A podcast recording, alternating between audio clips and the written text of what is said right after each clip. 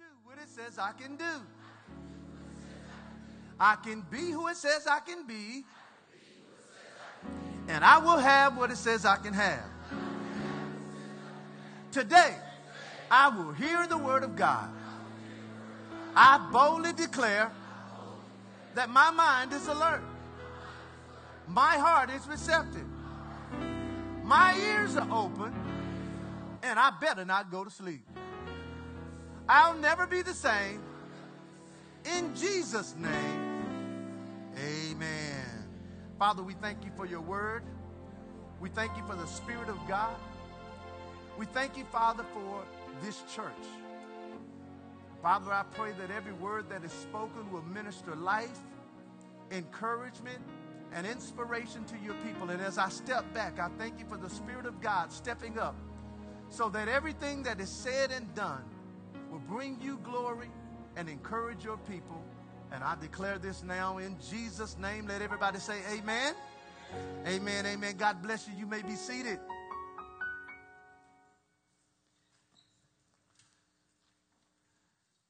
I started a new series last week called Spring Cleaning. Just look at your neighbor and say, have you cleaned your garage yet?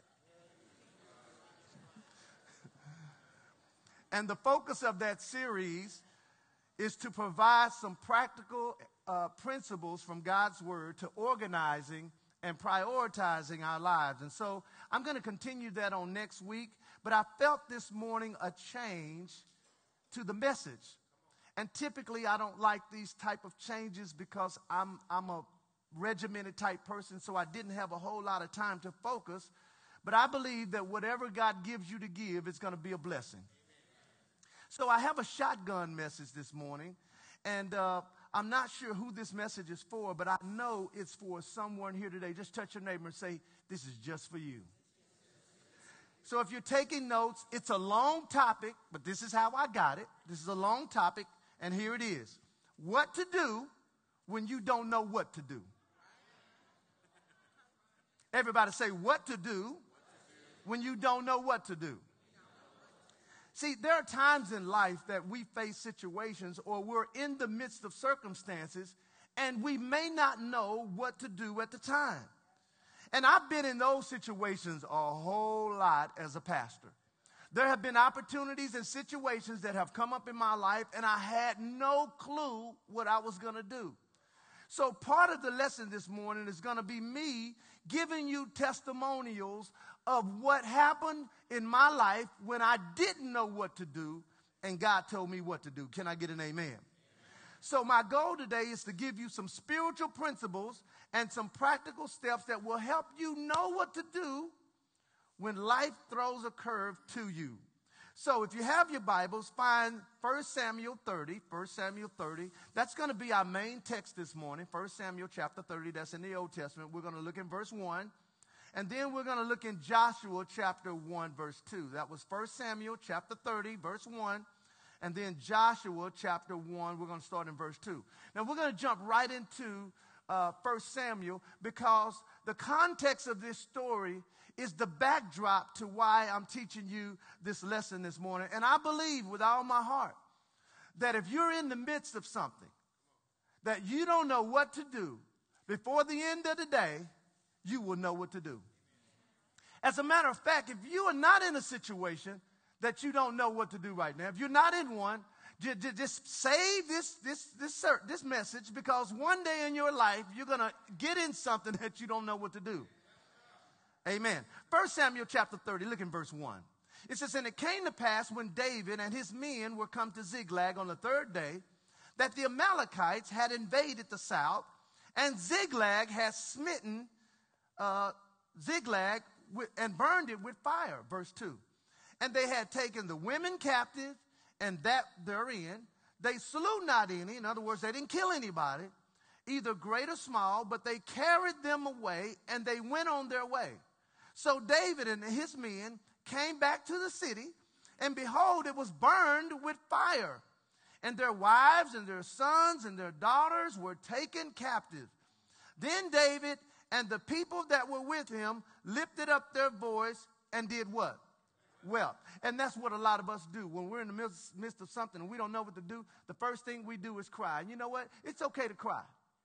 But eventually, you're going to have to dry those tears up. They begin to weep until they had no more power to weep. In other words, they begin to have those dry, dry cries. You know, dry cries. See, you do that when you don't have any more tears. So they were all sitting there doing that. And David's two wives were taken. And Abigail, the wife of Nabal, was one of them, and Carmelite. And David was greatly distressed, I could see why, for the people spoke of stoning him. So not only was his wives and his children and his stuff taken, the men was too. And so now they decided, look, we just need to stone this guy. And so it says, watch this. David, because the soul of the people were grieved, every man for his sons and for his daughters, but David encouraged himself in the Lord his God. And David said to Abiathar the priest, the Amalekite's son, I pray, bring me the ephod. And Abiathar brought the ephod to David. Verse 8 says this, and David inquired at the Lord, saying, shall I pursue after this troop? Shall I overtake them? And the Lord answered and said, what? Pursue, for you shall surely overtake them, and without fail recover what? All. Recover all. So here's the first point that I want to give you if you're taking notes. When you're in a situation and you don't know what to do, the first thing you need to do is look up and don't give up. Everybody say, look up and don't give up. Watch this now. Verse 6 says this, but David encouraged himself in the Lord his God. He encouraged himself in the Lord his God. Go to Joshua 1. Go to Joshua chapter 1. I love what David did because I believe with all my heart the way David encouraged himself is that he looked back at what God had done in his life already. And sometimes when you're going through something and you don't see a way out, what you need to do in looking up, you also need to look back. Because David, I remember, he slew a bear, he slew a lion, he even slew Goliath. In other words, he looked up, but he looked back. Well, in Joshua chapter 1, I'm going to show you this word where it said that he encouraged himself in the Lord. I'm going to show you this word, encourage, in Joshua chapter 1. In verse 2, it says, Moses, my servant, is dead. Now, therefore, arise, go to the Jordan and all these people into the land I will give them, even to the children of Israel. Every place that the sole of your foot shall tread upon, I have given it to you. Watch this now, verse 5. I'm jumping down to verse 5. I read that so you can see the context. It says, there shall not any man stand before you all the days of your life. As I was with Moses, so will I be with you. Watch this. I will not fail you nor forsake you. Verse 6. Be what? Be strong. See that word, be strong? That's the same word where it says he encouraged himself. In other words, the Bible says he saw himself strong in the Lord. Because sometimes when you're in situations, the situations will make you feel weak. But the Bible says when we are weak, he is strong. See, it's not until you're faced with something that the greater one on the inside, watch this now, can be exposed on the outside. David encouraged himself. That word be strong is what he did. He told Joshua, be strong and of good courage. Watch verse 7. He told him again. He says, only be thou strong. The word be thou strong is the same word where David said he encouraged himself. Verse 9 says this, have I not commanded you to be strong and of good courage? Joshua, God had to tell Joshua 3 times in a situation to be strong. And there are going to be times when you're in the midst of something and you don't know what to do. What you need to do is remind yourself to be strong. You need to encourage yourself. Touch your neighbor and say, you need to encourage yourself. Now, let me give you the key to your strength. When you're going through something, the Bible says that when we go through adversity and we faint, it's because our strength is small. In other words, when you're going through something, the only reason you and I faint is because our spiritual stamina is not where it needs to be. So the key to our strength, watch this now, is knowing this. Just because you don't know what to do doesn't mean God doesn't know what he's going to do. I'm going to say that again. See, the key to your strength when you're going through something that you don't know what to do, the key is knowing that just because you don't know what to do doesn't mean God doesn't know what he's going to do. See, God already has a plan in mind. And in Psalm 121, I love this verse because the old saints would say this verse. Verse 2 says that I will lift my eyes into the hills from which come my help. My help comes from the Lord. Listen, we have the greater one on our side, even though we may not know what to do. And I've been in situations where I did not know what to do. And when you are a leader, everybody say a leader. When you are a leader, your response and your reaction is critical because you have people following you. See, when I'm dealing with issues, it's just not me in mind anymore. I have to think of thousands of people who are following me. So now watch this. My reaction and my response is going to be critical to the following of the people. Amen. Now, let me give you two keys to looking up and not giving up, because that's my first point. When you're in something, you need to look up and not give up. So here are two keys. Here's the first key. You must stay spiritual-minded instead of becoming flesh-minded. When you're going through something, you got to stay spiritual-minded instead of staying carnal-minded. In other words, when a spiritual mind thinks like the Word, a carnal mind thinks like the world. A carnal mind looks at all the obstacles that you're going through or could potentially face. That's what a carnal mind does. But a spiritual mind keeps his mind on the Word. A spiritual mind says, even if I don't know, God knows. Amen. Now, here's the second key. You must look back as you look up. I said that earlier, but here's the key to that. See, when we were going through our loan process, and had been denied several times, I stopped counting how many times. You know why? Because counting how many denies keeps a person focused on the denies. I know a pastor, and they got denied 50 times. How many know I'm not going to count that far? So here's what I decided. After about 3 denials, this is what I told the Lord. I said, Lord, how many times did Pharaoh tell you no? Okay, remember when he sent Moses to Pharaoh? He says, now, Moses, look, I'm going to send you to Pharaoh, and this is what you're going to tell him. And if he don't listen, then this is what you're going to do. Well, if he didn't listen, how many plagues did God send to Pharaoh? 10 plagues, right? So I told the Lord, I said, Lord, now, Pharaoh told you no 10. I'm not going to go past 10 no's myself. I mean, what's good for God is good for me. Amen. So I was not going to be denied 10 times. I mean, if they deny God 9, then I should be denied 9. But then when they go past 10, it's like, okay, now wait a minute, God. The same power that rose Christ from the dead lives on the inside of me. So I'm expecting a yes. So sometimes you have to look back. And I remember when we first started our church, I think we were about 3 years in, maybe 2. And it was a day, you think this is bad weather, this is not bad weather at all. I mean, it was cold, and it was one of those weekends where it was supposed to snow and ice, and I'll never forget the weathermen were on the TV. It's treacherous weather is coming. It's treacherous. I can't even spell treacherous, but I mean, it was treacherous, right? So I'm like, treacherous weather is coming. So my staff already started asking me, are we going to have church this weekend? I said, I don't know. Now, I had decided because of the treacherous weather that I was going to stay at home. So I'll never forget. Now, y'all know how long ago this is by what I'm about to say. I went to Blockbuster Video. That was long ago, wasn't it? I went to Blockbuster Video to go buy some movies for me and my family because we were going to stay in on that Sunday morning and watch movies.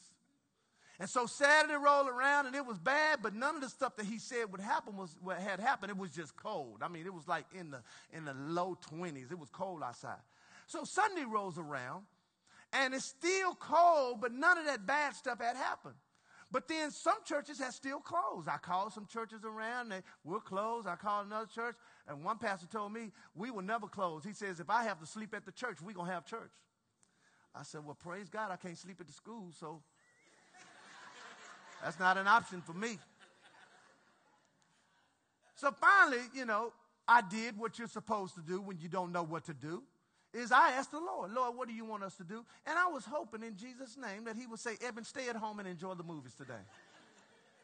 I wasn't thinking about nothing. I wasn't thinking about y'all. I wasn't thinking about money. I was like, look, we just going to go home and chill, and all the members would appreciate me just closing church.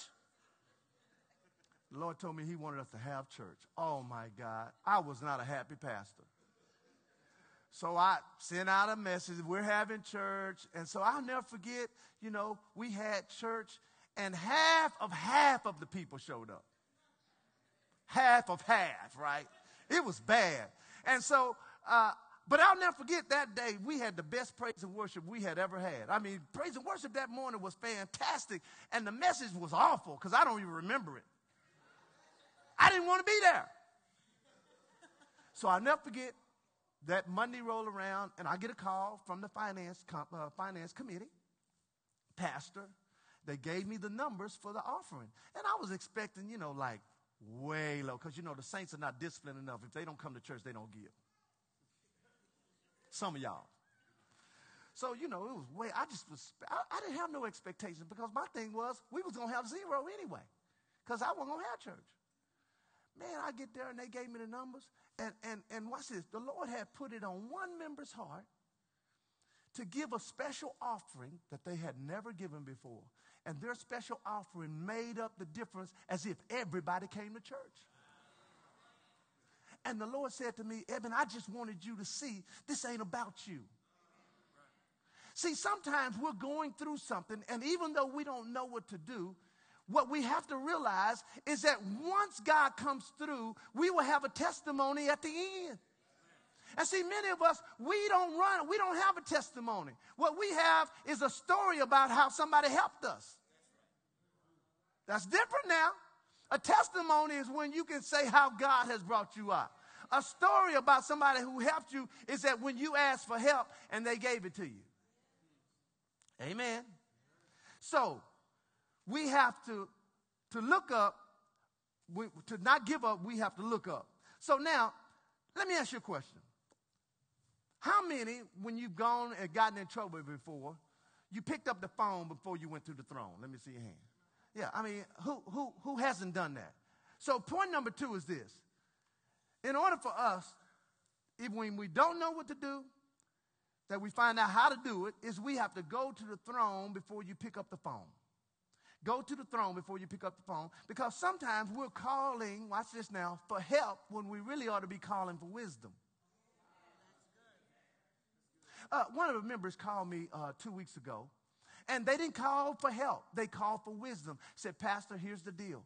My family has been sick for a whole year. We've been trying to figure out what's going on. My son had to have his tonsils pulled out. He's had two different kinds of flu, and he had this and this and that. And now he's on asthma medication. Now my whole family is on this and this and this. And we come to find out that our house had mold in it. He said, the doctor told us, do not set foot back in that house again. He says, Pastor, I need some wisdom on what I need to do. Once he said, Pastor, give me some wisdom on what to do, compassion hit me. Everybody say, compassion hit me. Compassion hit me. He didn't call for help, but how many know he got some? Not only did you and I help him, because when I help, we help. It's the church helping. The church stepped in, and they didn't have to spend a dime to move or find another place. Listen, God found a place for them. The realtor we assigned them to found them a place walking distance from where they lived. Not only were they able to move out, they found a place that was upgraded from the place that they had. All their needs got met. Watch this now. They moved in and everything worked out fine, and they didn't have to spend a dime. And it's because they called for wisdom. Everybody say wisdom. So instead of calling for help, we need to call for wisdom. Because here's the thing. If somebody else bails you out, then their faith is what grows, not yours. I'm going to say that again. If somebody's always there to bail you out, it's their faith that's growing, not yours. Amen. So we need to get to a point where instead of getting on the phone, we go to the throne. Now, recently, everybody say recently. Because let me throw this at you. Sometimes you need from the throne can come from spiritual leadership on the phone. Now, I'm going to say that again. Sometimes the wisdom that you need that you may not get from the throne, it'll come through some spiritual leadership on the phone. But see, I don't want you to start with the phone. I want you to start with the throne. Well, sometimes I start with the throne and I end up on the phone. And there's nothing wrong with that. See, recently, we had a situation just this week where we were going to have to move our administrative offices. Okay? A new owner is buying the building that our church leases, right? And so they came and said, oh, well, they'll work with you all and let you stay in the building until your building is built. But every time, things kept changing. Okay, the first time it's like, okay, yeah, you can do that. Then they came back and said, well, but we need that warehouse that's in the back. They're going to make those warehouses out of offices. Okay, so now we're there and we got to move out of the warehouse and go put that in storage. Okay, then we went back and said, oh, well, on top of the warehouse and the storage, we need to also share that building with you. In other words, the warehouse, well, They also wanted, well, the second time we went back, there's some offices where our counseling takes place and where our membership services department is. They came back the second time and said, well, we need those offices too. Well, that's going to misplace 4 people. So then I was like, well, we're going to misplace 4 people. I don't have no more where to put those 4 people, so we're going to have to move. So we started investigating moving, and so, but we didn't tell them that. How many know you can't let your left hand know what your right hand's doing? See, here's the deal. At the end of the day, it's business. See, Pastor Evan does business from his head. I do ministry from my heart. That's the way it is. So so we didn't tell them what was going on, but we found out the guy that we were buying the building from was the same guy that was finishing out the warehouse for them. So I had to tell him, don't tell them that we're coming to you about renting some new space. So now, then we go back and we finally let them know, hey, we're going to move. Oh, wait a minute, don't do that. I said, well, we can't do nothing with the 4 people, y'all. So they came and said, tell you what, we'll let the 4 people stay. We'll let the 4 people stay. But we're going to have to share the building when it's all finished out back there.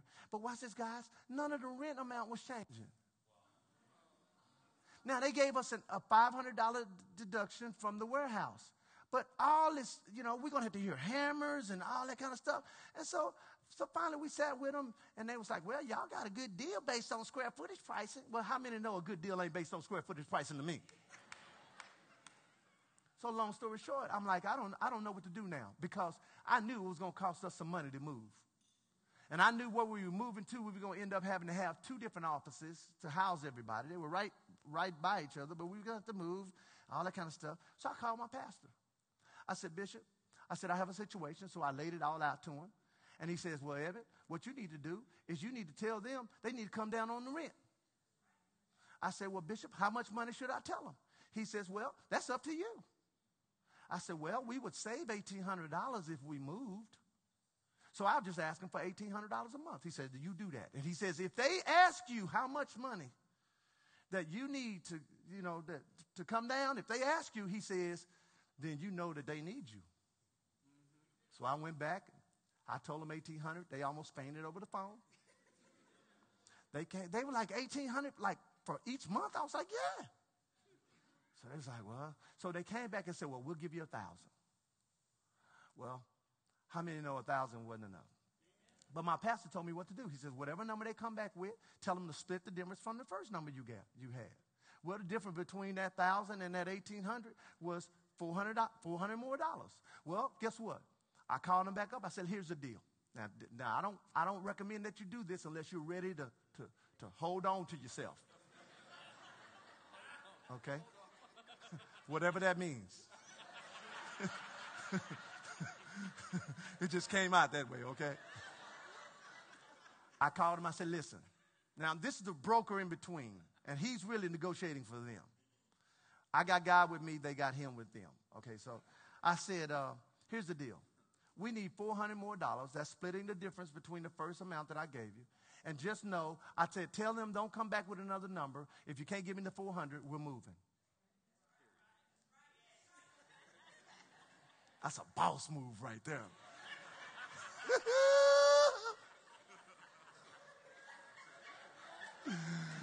I was on the phone like,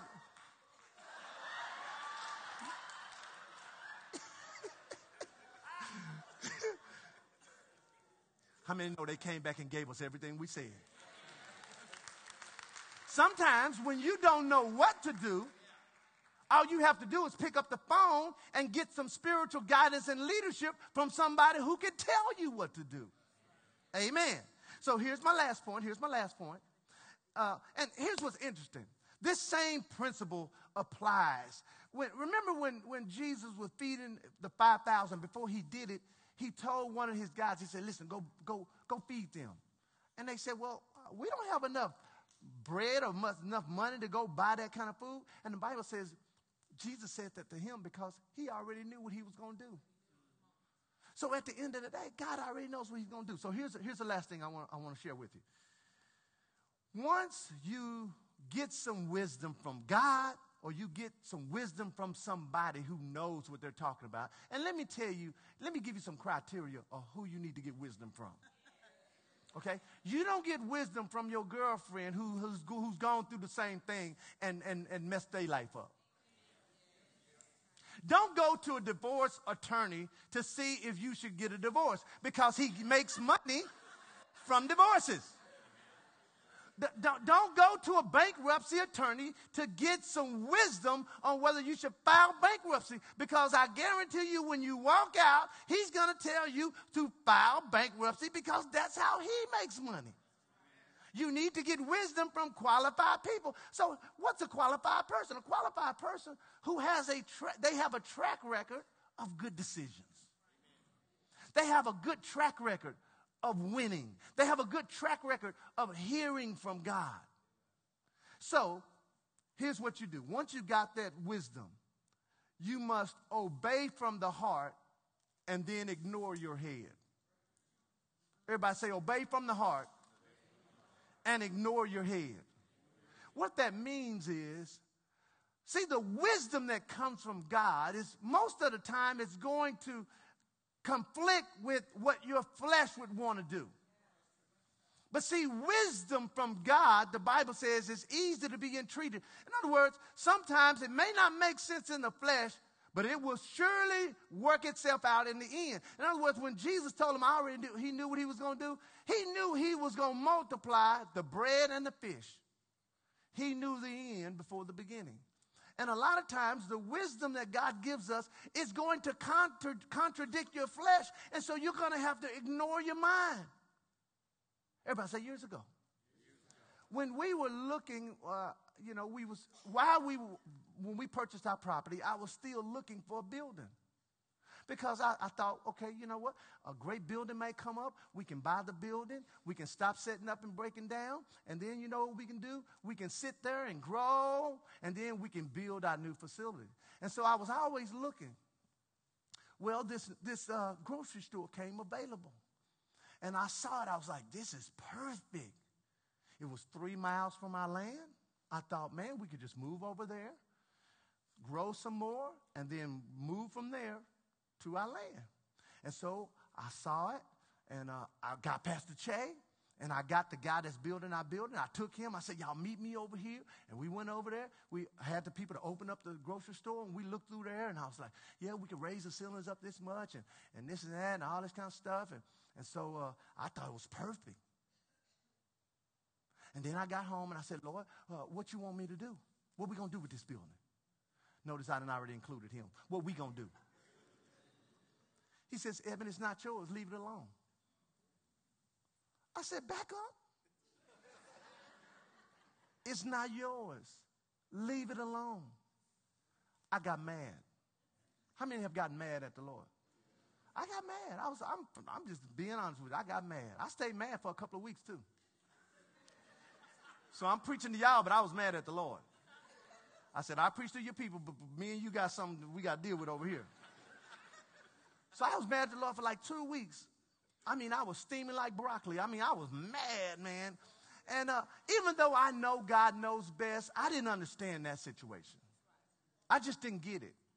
And that's why I'm saying sometimes the wisdom from God, you're not going to get it. And so I'll never forget, one morning I was steaming, and the best way to let off steam is pray. So I was praying and praying, and finally the Lord reminded me of the verse he gave us like 5 years ago. That verse that says that, he says, I will take my people Israel, word of truth, and I will plant them in a place of their own and move what? No more. So this is what the Lord said. He said, Eben, if y'all move into that grocery store, would you have to move again? I said, yes. He said, then that's not yours. I felt better because he gave me a verse. Back yourself up with some word, God. When he gave me that verse, I let it go. And I'll never forget, we're being denied. And finally, we had an opportunity for a loan. See, I'm boosting some of y'all's faith because some of y'all is in some stuff right now. And we were and one of the loan people, one of the banks said, tell you what, we'll do this deal for you. I even had one company said, if y'all will change y'all's bylaws and become Baptists, then we can loan you the money that way. I said, the devil is a lie. So we can't go Baptist.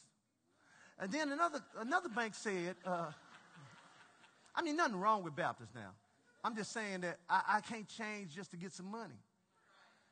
So then another bank came and said, okay, we'll do the deal, but you all have to come up with some crazy amount of money. And at the time, we had two deals in the middle of something. And the Lord, I said, Lord, which deal do I pick? He says, the one that's exceeding and abundantly above all you can ask or think. I said, but neither one of them are like that. He said, then neither one of these are it. And then when the loan that we got came available, it is exceeding and abundantly above all that we could ask, think, or imagine. We closed the $6 million loan with $33,000. Who does that?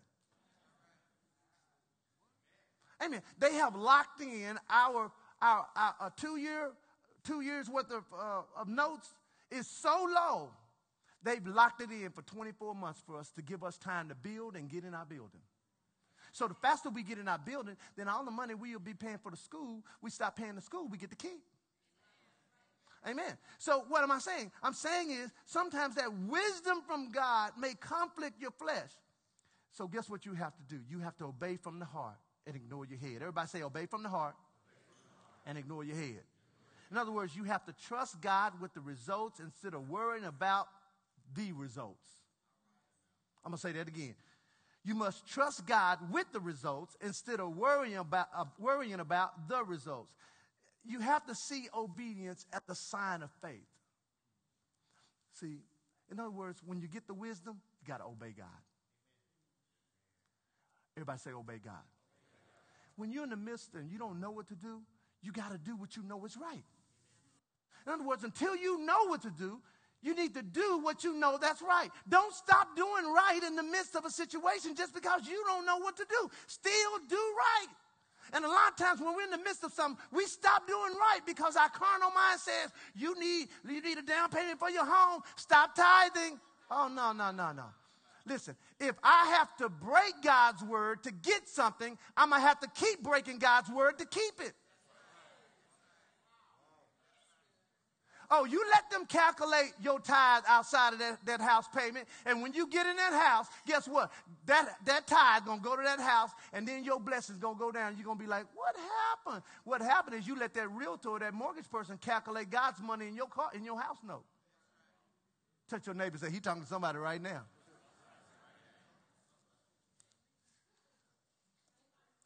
See, to live by faith, you must learn to trust more in the invisible. Obedience will cost your flesh. Watch this, though. But it will reward you in the future. The flesh is real, but the spirit is too. And when you don't know what to do, I remember years when we first started our church, and I'm saying these testimonies to help you. Because, see, some of you all don't know the fights that we've had to go through. See, some pastors hide the fight. I don't want to hide the fight because the only way I can increase your faith is to show you the fight and show you how I made it through the fight. Amen. When we first started the church and, we had 22 people and, we had a couple that were very successful that was with us. And, but one of them, I won't say which one, wanted to run the church. They wanted to run me and run the church. Well, this is not, the United Way. And this is not Burger King. Well, we're going to have it your way. And I'll never forget when it was time to purchase some equipment, sound equipment. The person was like, because they wanted to hold a check. I couldn't write one check without permission. How many know that don't make sense either? But I let it flow for a while because I was like, okay, well, maybe they have a heart for God. I said, okay, it's time to buy some sound equipment. They said, well, why don't you go to the pawn shop? Oh, wait a minute. Ain't no warranties, ain't no guarantees on the pawn shop. Somebody might have stole that stuff. Now I'm playing the Lord's music on stolen equipment. Are you kidding me? I said, oh, no, this has got to end today. So I just kicked everybody out. I said, no, we're going to start over. I just started changing stuff. I took the checkbook, and so they got mad. And so, we're going to sue the church for our tithe back. And my other 20 members, because it was 22 of us, the other 20 was like this. So they was like, Pastor, just give their money back. I said, the problem with that is, number one, it ain't their money. It's God's money. Number two, if I give their money back, I got to give everybody's money back. Number three, if I do that, I'm going to be in trouble with God. And number four, I'm from the hood. I will take your money and sue you in court with it.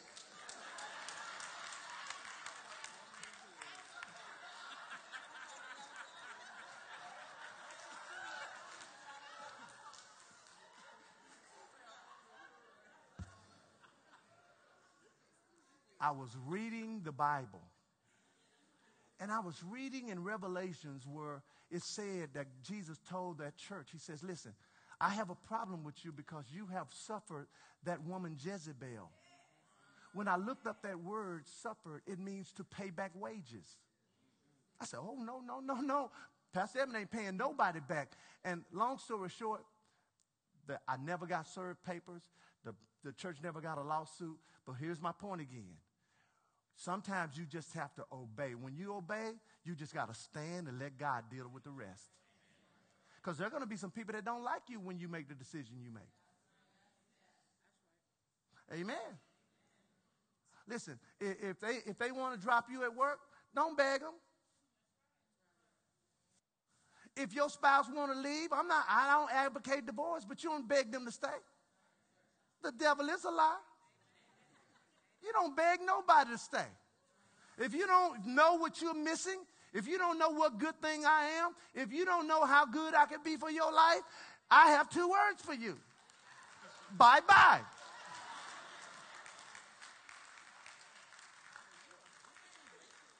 People beg, please don't leave, please don't leave. No.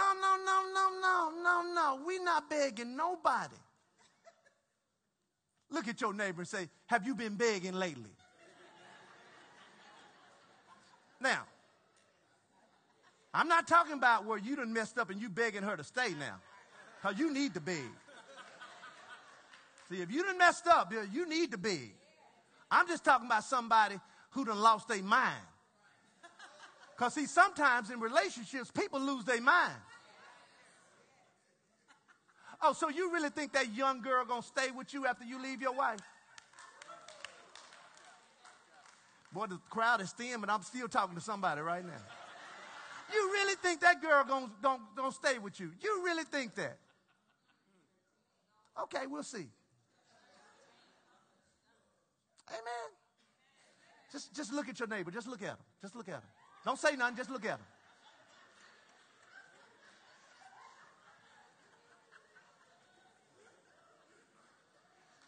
Obedience, I'm closing right here. Obedience can only take place when you believe that what God has for you is better than what may be before you. I'm going to say that again. Obedience can only take place. See, you can only obey God when you believe that what God has for you is better than what's in front of you.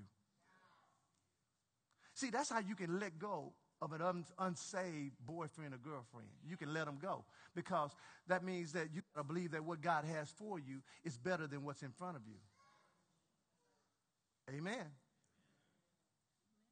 And I believe with all my heart, there are some people here this morning that you are in the midst of a situation and you don't know what to do. So let me give you some practical things right now. Number one, don't move until God has spoken. I hear people all the time, and they say, well, Pastor, I feel like I need to leave my job. And I'll say, did you pray about it? No. Okay, well, wait a minute.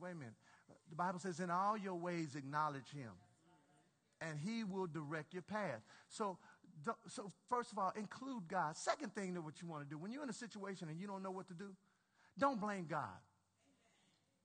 A lot of times people blame God. Well, I wouldn't be in this situation if it wasn't with God. He's in total control. He's got all the power. If he was, why would he let them lay me off? Well, first of all, that's a man-made structure. What you got to believe is that that job is not your source. If God has to bring a bird to feed you, like he did Elijah, I'd be right at home sitting in front of the TV waiting for the bird to show up at my window.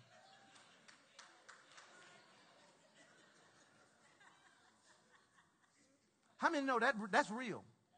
See, you will never experience supernatural supply until you have, watch this now, denied natural supply. See, there is natural supply and there is supernatural supply. But when the natural supply dries up, what are you going to do?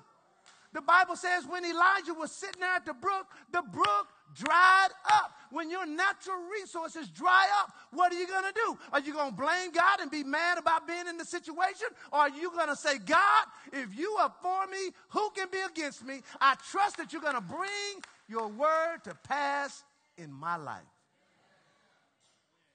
And some of you all need to dust off your spiritual resume because it's old.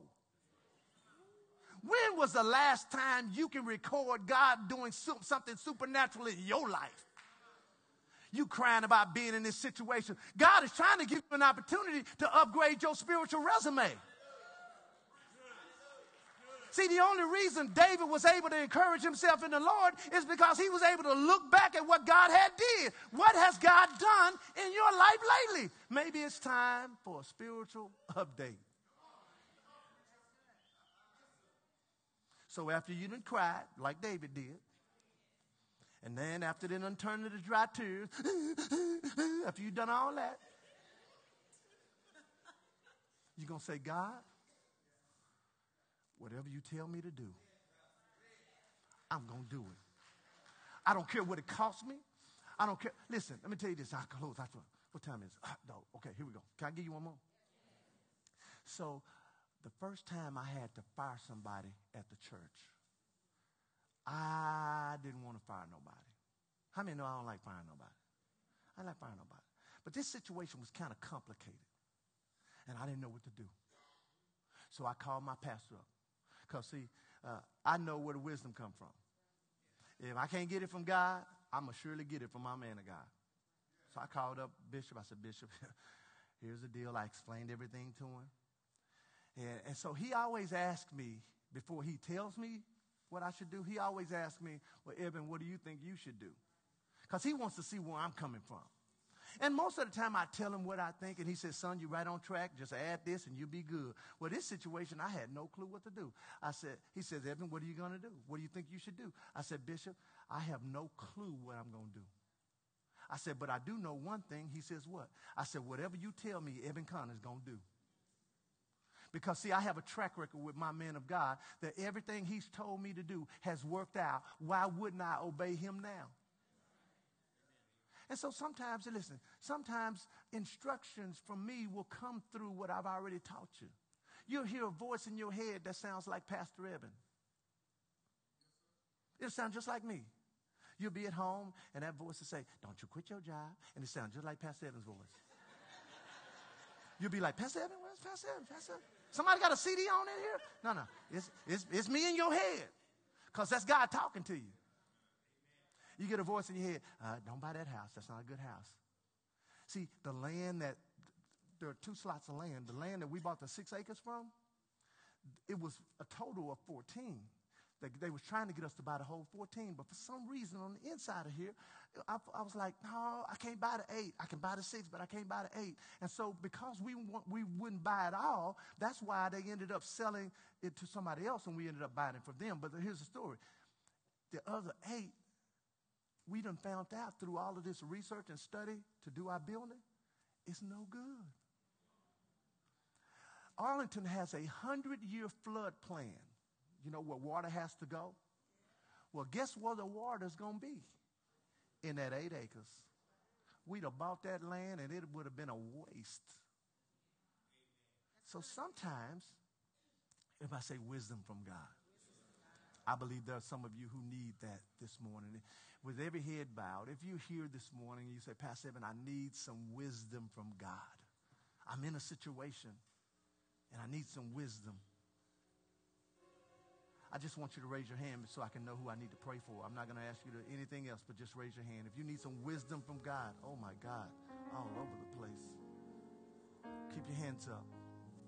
Man, that's the whole room almost.